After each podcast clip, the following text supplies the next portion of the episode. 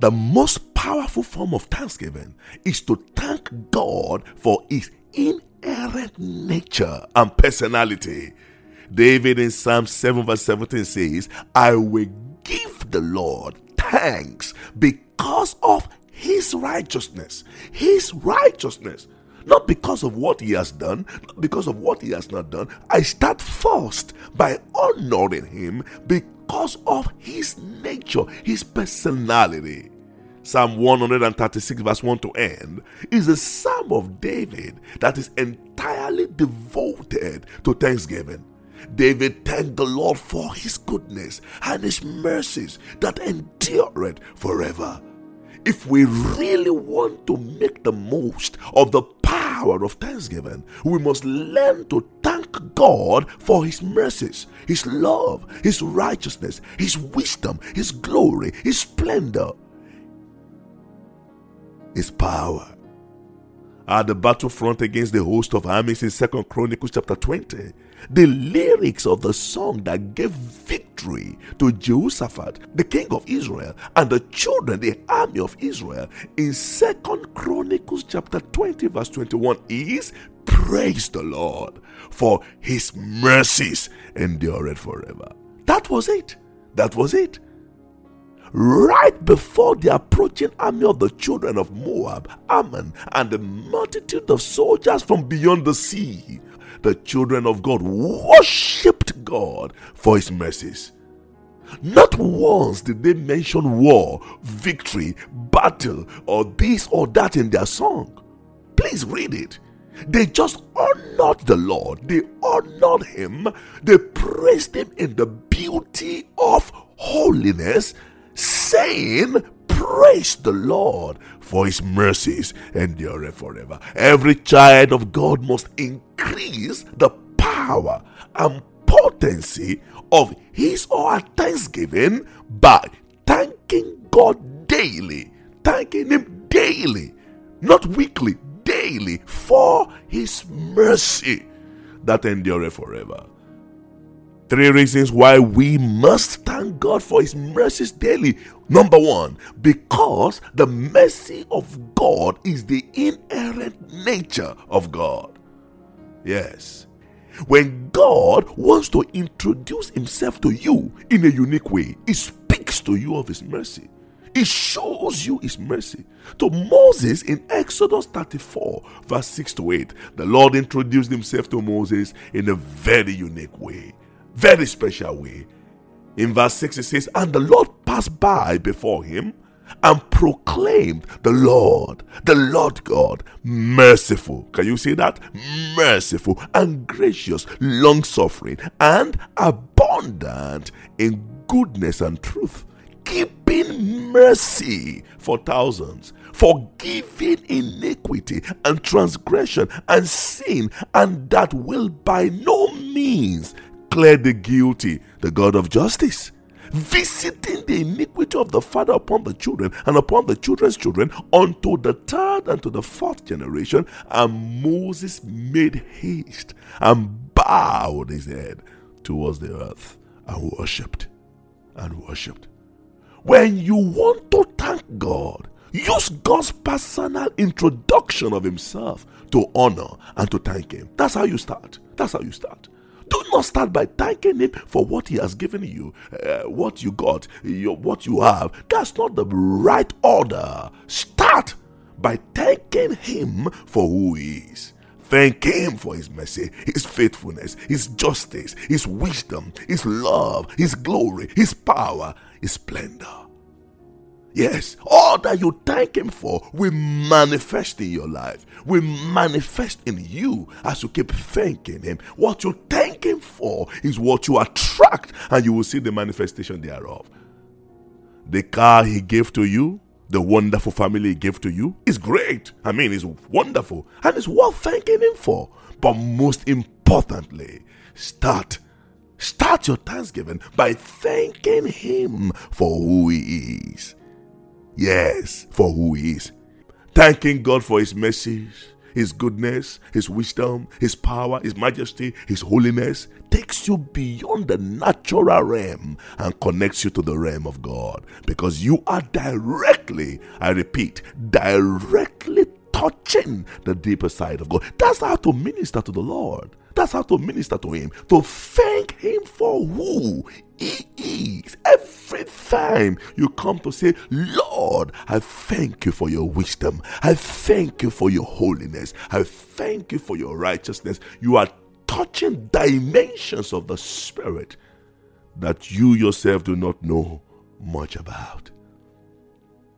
The second reason you should thank Him for His mercy is because the mercy of God is the means through which His wonders and miracles are performed in our lives. I say that again. The second reason you should thank Him for His mercy is because the mercy of God is the means through which His wonders and miracles are performed in our lives.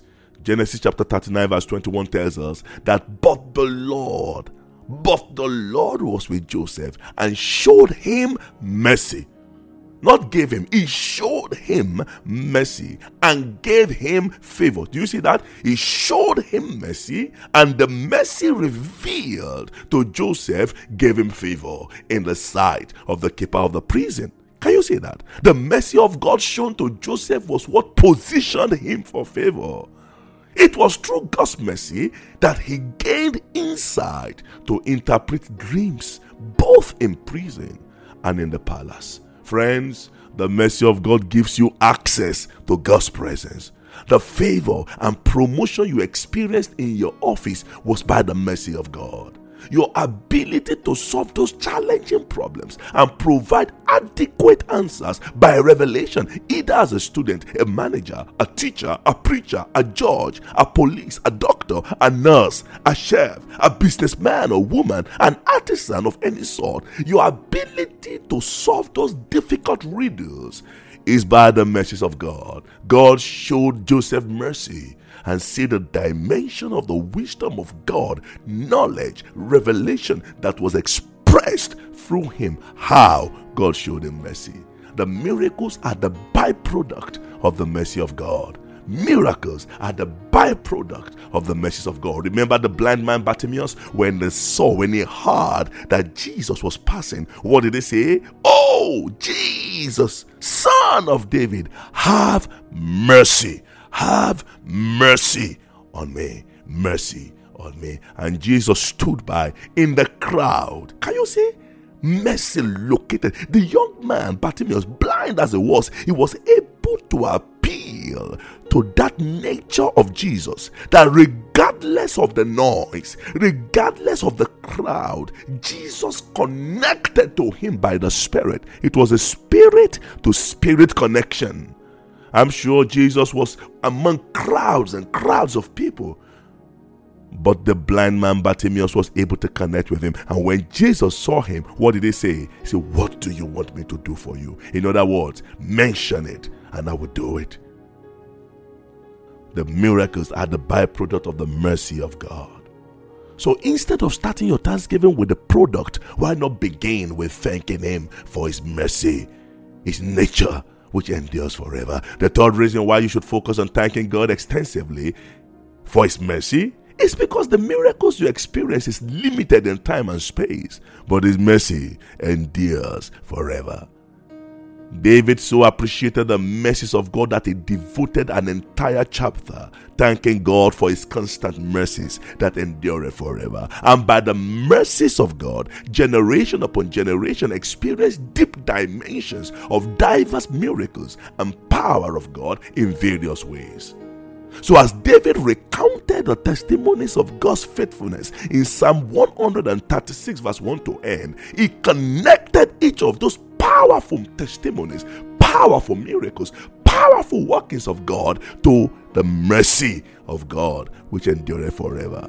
Yes, may I tantalize you with the first seven verses of this chapter, and I will leave the rest for you to continue your day of thanksgiving and praise unto Him with. He says, oh, give thanks to the Lord, for He is good, for His mercy endures forever. Oh, give thanks to the God of gods, for his mercy endures forever. Oh, give thanks to the Lord of lords, for his mercy endures forever. To him who alone does great wonders, for his mercy endures forever. To him who by wisdom made the heavens, for his mercy endures forever. To him who laid out the earth above the waters, for his mercy endures forever. To him who made great light, for his mercy endures forever. Psalm one hundred thirty-six makes it abundantly clear to us that all the powerful miracles, wonders, and signs of God that was experienced in time past and that will be experienced in days to come is powered and sustained by one thing. What is it? The mercy of God that endures forever. Friends, as we lay the foundation of this great and wonderful week of the year twenty twenty-one with fasting and thanksgiving, please, please thank Him for His mercies. Thank Him for His inherent nature that distinguishes Him. Thank Him for His love. Thank Him for His splendor. Thank Him for His righteousness. Do you know that Jehoshaphat in Second Chronicles twenty verse twenty-one simply appointed singers and instructed them to praise God in the beauty of holiness? In what? The beauty of holiness. And to say, praise the Lord for His mercy endureth forever. Even in the face of intense battle and warfare, they praised His holiness and sang of His mercy.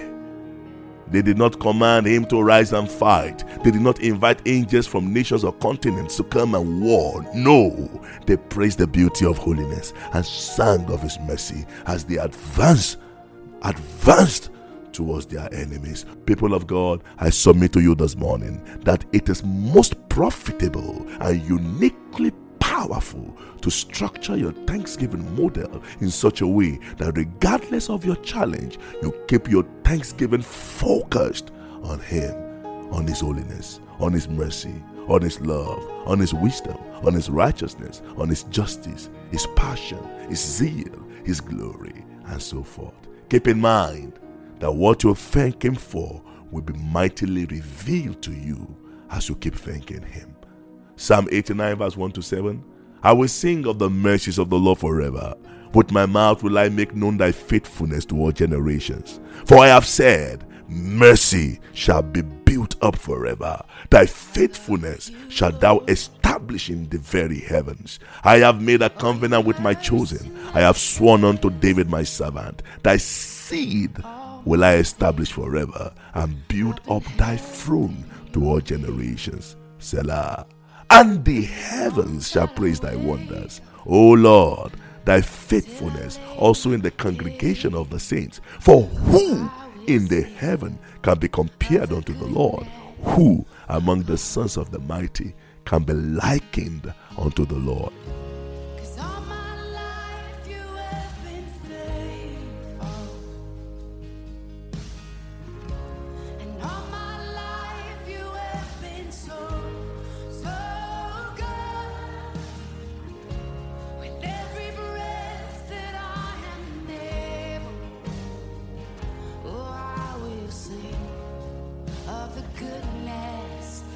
God, I love your voice.